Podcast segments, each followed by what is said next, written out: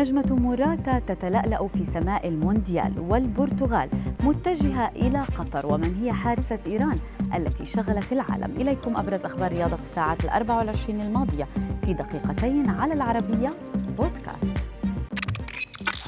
كرة القدم أكثر من مجرد لعبة. هذا ما شعرت به الجماهير بعدما أهدى المهاجم الإسباني ألفارو موراتا هدفه الحاسم الذي أرسل بلاده إلى كأس العالم إلى الأطفال المرضى الذين يخضعون للرعاية الصحية. موراتا كان قد سجل قبل ثلاث دقائق من صافرة النهاية ليحقق فوزا صعبا على السويد.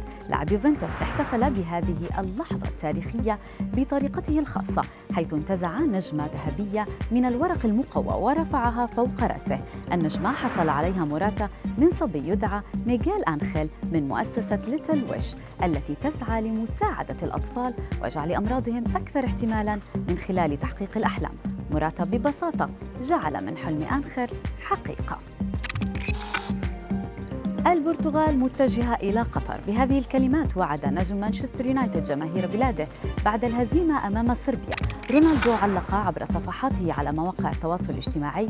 كرة القدم أظهرت لنا أنه في بعض الأحيان تكون المسارات الأكثر التفافا هي التي تؤدي إلى النتائج المرجوة. بالطبع يقصد هنا مباريات الملحق حيث لا زال للبرتغال أمل بالتأهل من خلالها. وأضاف النجم البرتغالي نتيجة الأمس كانت صعبة لكنها لن تحبطنا.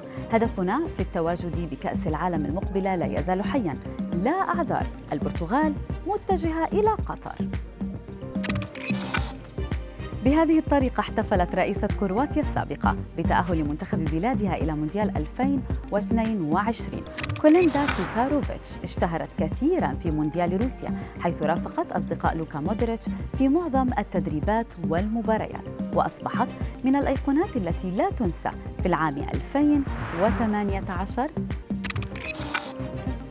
منذ أن نشر الأمير علي بن الحسين رئيس الاتحاد الأردني لكرة القدم طلبا للاتحاد الآسيوي للعبة لكشف الجنس الحقيقي لحارسة مرمى المنتخب الإيراني والدنيا قامت ولم تقعد على وسائل التواصل الاجتماعي. اللاعبة التي يرغب الأردن في التحقق من جنسها هي زهرة كودي وتبلغ من العمر 32 عاما وتلعب في نادي ذوبهان أصفهان الإيراني واضطرت خلال فترة من حياتها للعمل في النجارة الاتحاد الأردني استند في طلبه إلى تورط منتخب إيران للسيدات في حوادث مشابهة بحسب البيان. المغردون انقسموا بدورهم بين مؤيد للفكرة وبين من رجح وجود اضطراب هرموني في جسدها.